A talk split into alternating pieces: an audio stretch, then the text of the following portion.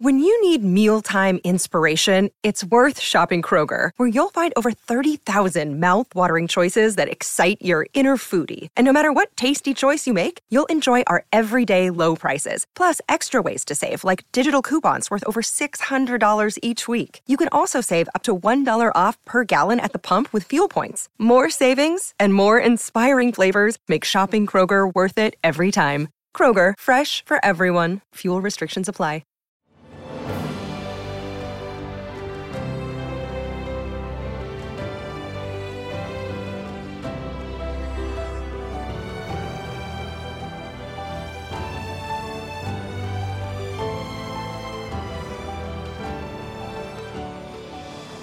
Welcome to the newest episode of Beyond the Fame with Jason Fraley. I'm your host, Jason Fraley, picking the brains of the top filmmakers, musicians, and artists of our time. Steve Martin and Martin Short perform live together at Wolf Trap in Vienna, Virginia for two nights this Saturday and Sunday. You'll hear from both comedy geniuses on this episode, starting with Martin Short, who joined me in 2016 to discuss his NBC variety show, Maya and Marty, co-starring Maya Rudolph. Mr. Short, thanks for joining us. Thank you, Jason. What do we have in store for the finale?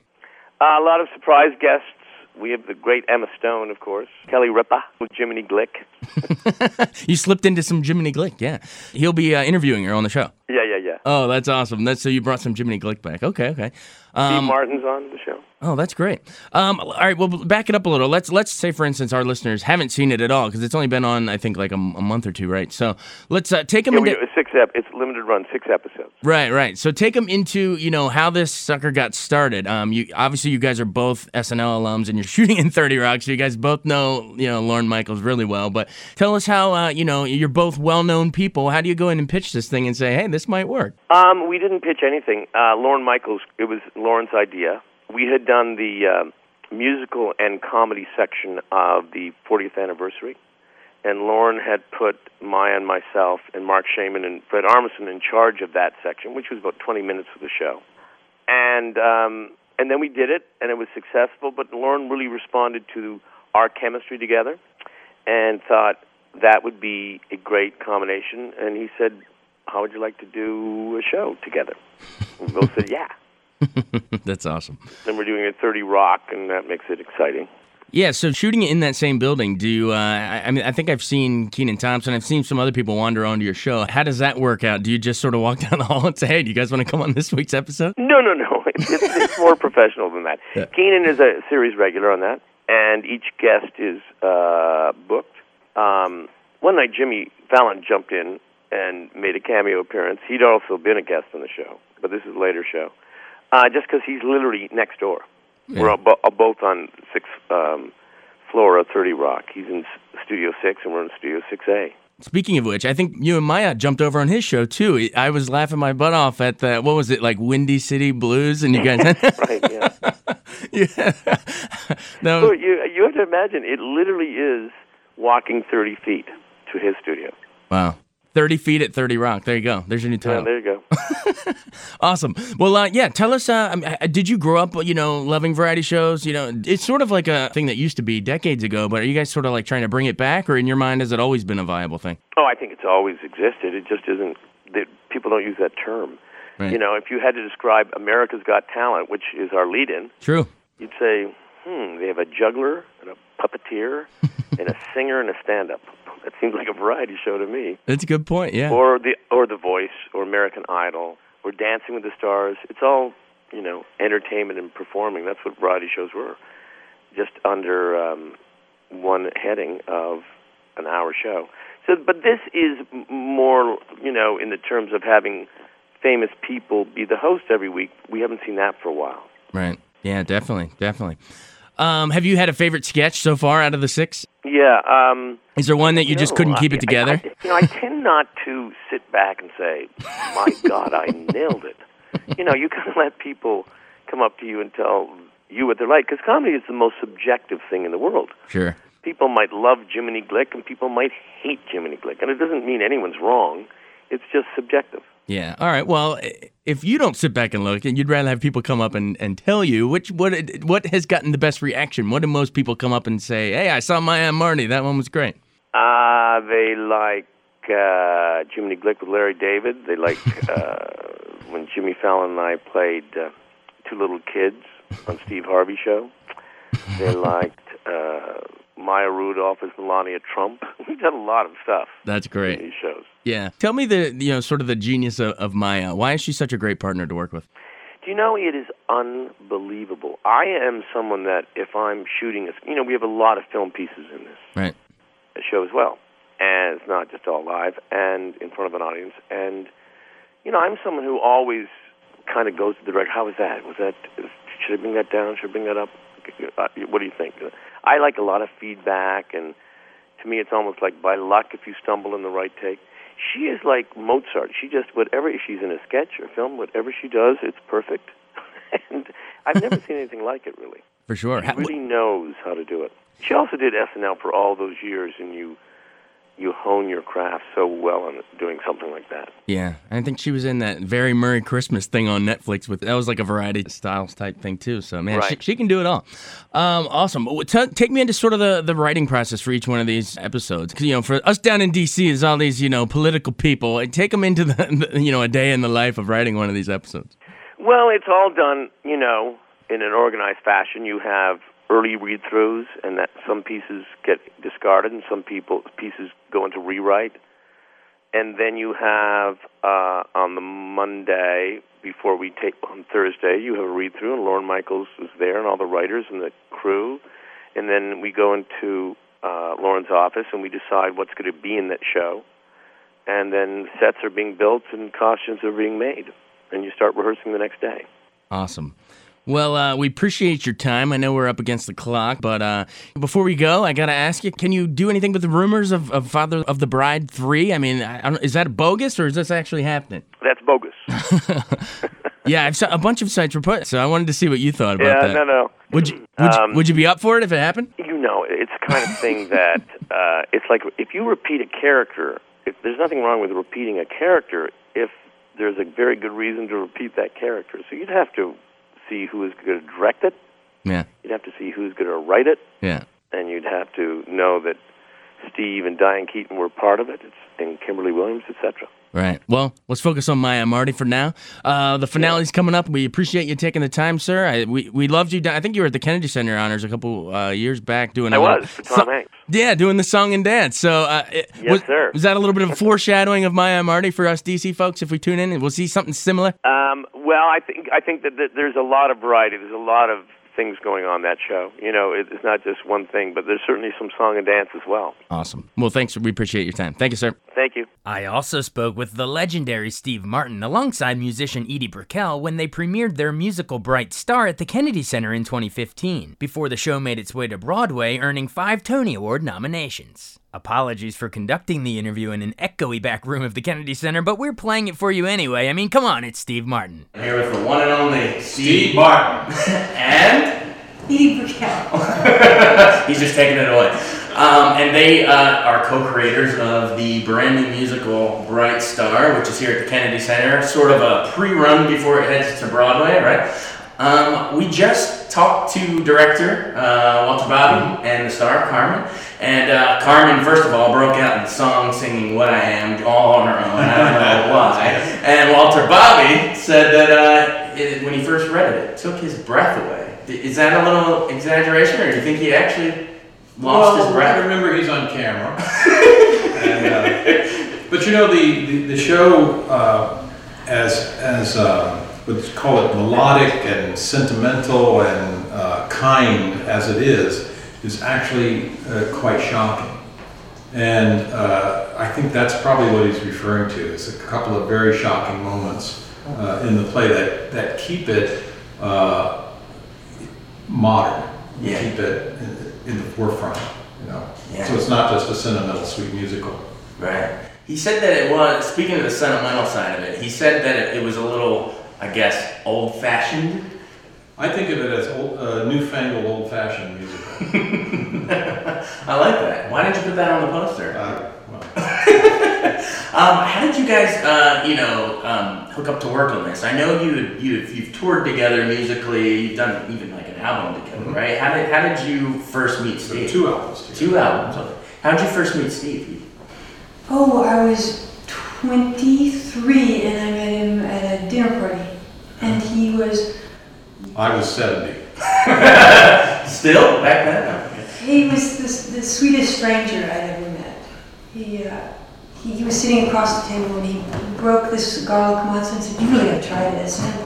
The garlic matzo. It meant so much to me that he even knew I was sitting there. That really does not make a person kind. What do I do? I'd gone to a couple of dinners before and it was just so much. Anyway. Just bring the garlic matzos everywhere you go. It's like family. That's what it was. Yeah. It carried. It was just the little things do add up. And by the way, I really want to amend something I said called the musical sentimental. Mm-hmm. But I mean that in the best sense of the word, right? Now, where you get into characters and they have arguments, they break apart, they come back together, and, you know, like the best side of life. Yeah. I think you guys, is it possible you could do a play about, you know, the garlic and call it The Sweetest Stranger I Ever Met? That's like a good title.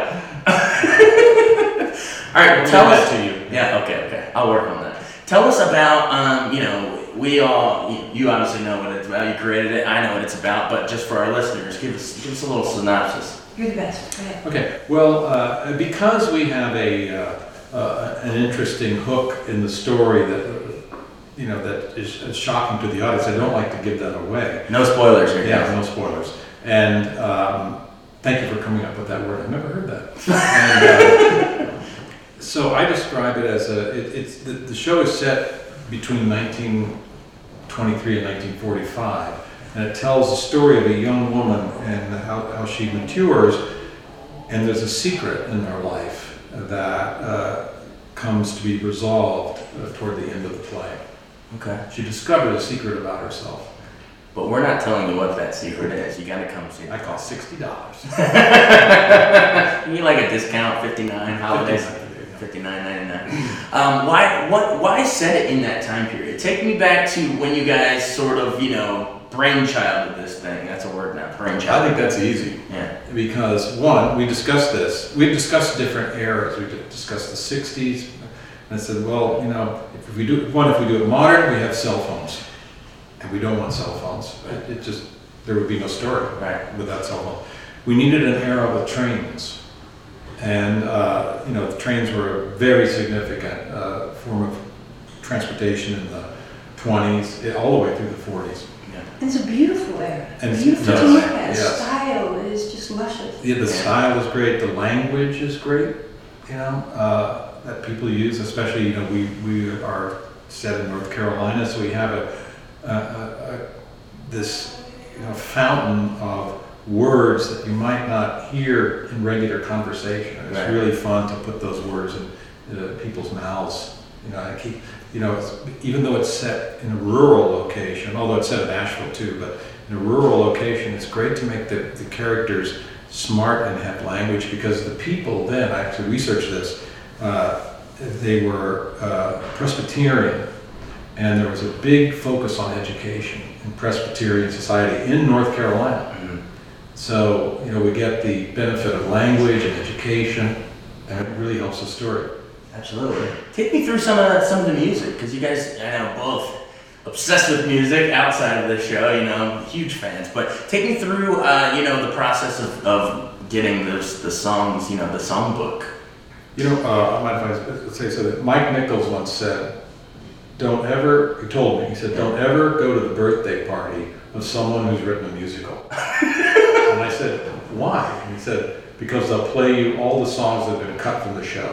And, you know, we have a lot of songs that have been cut, good songs. So we recorded them on our record. Oh, yeah. Good songs have been cut, but we found they just didn't, you know, explicitly tell the story or work in the way, or maybe the scene did the work of the song, or sometimes the song does the work of the scene. We'll cut the scene, let the song be there. And you know, you're constantly playing. I don't know what you should talk to, but you know, constantly playing the organization of these songs and the stories, and you know, you can't be like 5 slow songs in a row. It's right. You know, just basic show business. Right.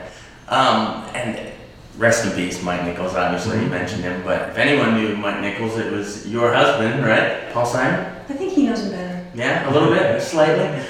Did you when you're working on this thing, do you come home and say, hey, Paul, I'm working on this thing? I do that. You do that? I'm working on it.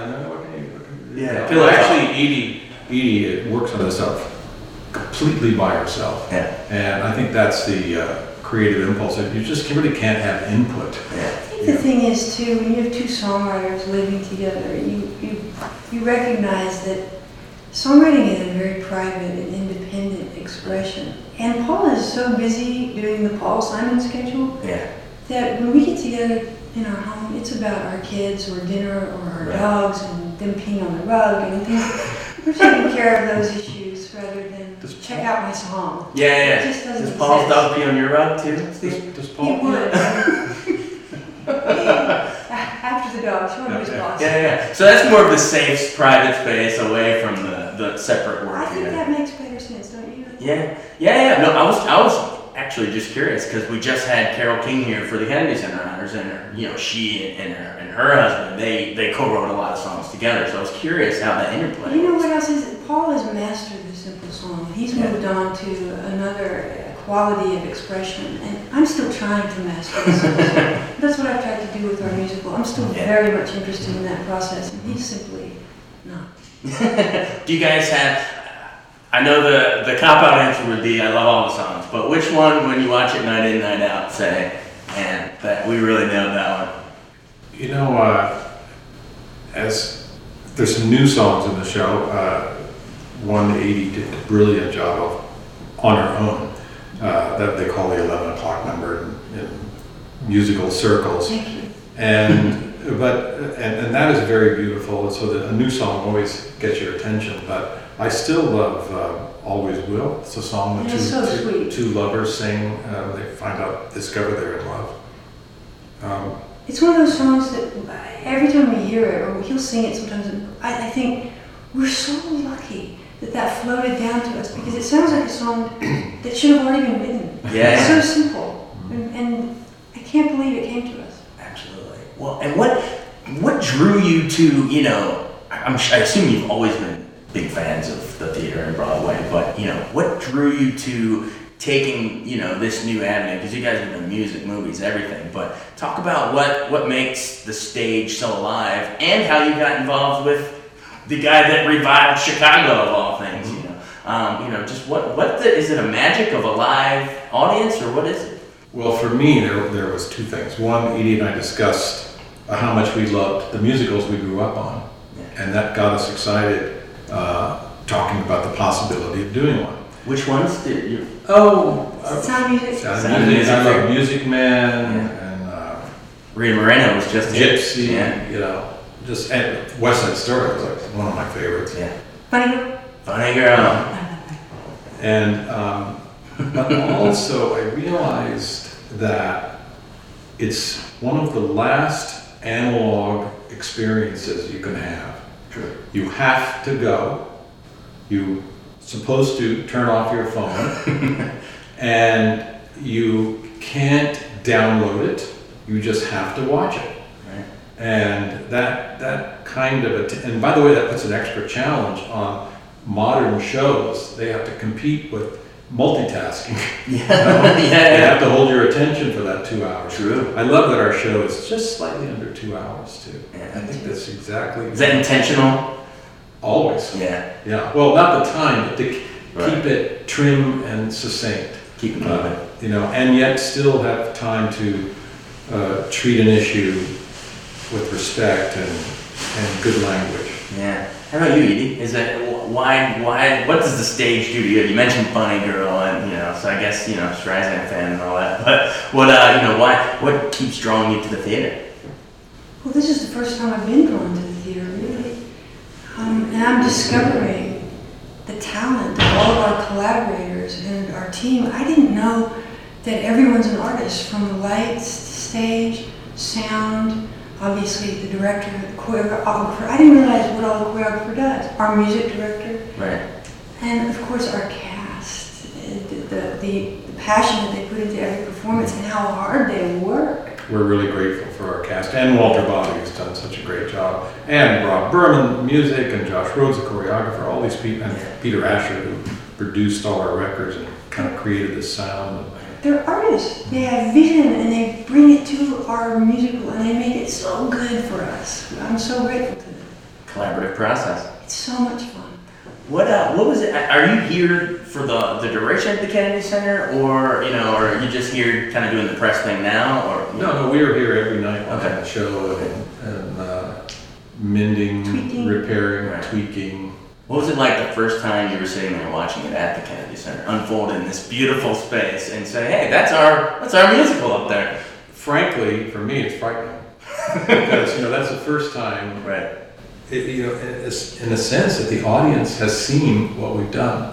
And so you're not even yourself, you're kind of listening, watching and listening. Right. And also the cast is, very new to what they're doing. And all good actors and comedians need just a little bit of feedback from night to night to know, I see this is where that laugh is, and this is where this space should be, and this scene holds, so I can take my time with it. And those things are just learned over time. I always think, first night show should be $12. Better than the $59 it takes to reveal the secret. But cool, yeah. How about you, Media? Are you peeking out the corner of your eye there at the audience as it's going on? Yeah, I watch them. Mostly I sit there and I think, I can't believe how lucky I am to be a part of this. And I get involved in the show, and then suddenly I stop and say, thank you. And I'm so grateful, again, for all of their talent, that they can take a song and make it so big and beautiful. And that, I get to be a part of it. I'm thrilled. Thanks, Steve, too. His writing is so wonderful.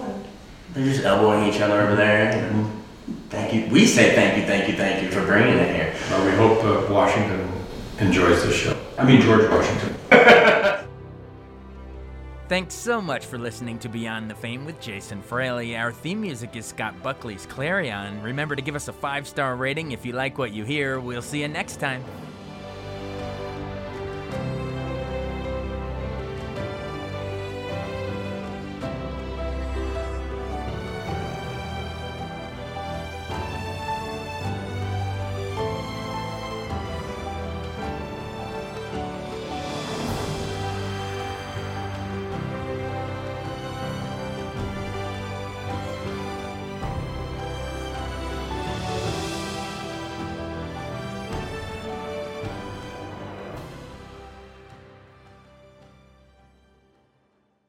I wanted to take a second to tell you about an app I really enjoy. Living in the DC area is great, and Podcast DC gathers all of the local shows that I like all in one local app. Health, sports, local news, politics, and so much more. Podcast DC is the new local app with hundreds of DC area podcasts to choose from. I can earn exciting rewards just for listening and share the podcasts I love instantly. Available in the App Store or in Google Play, listen local with Podcast DC.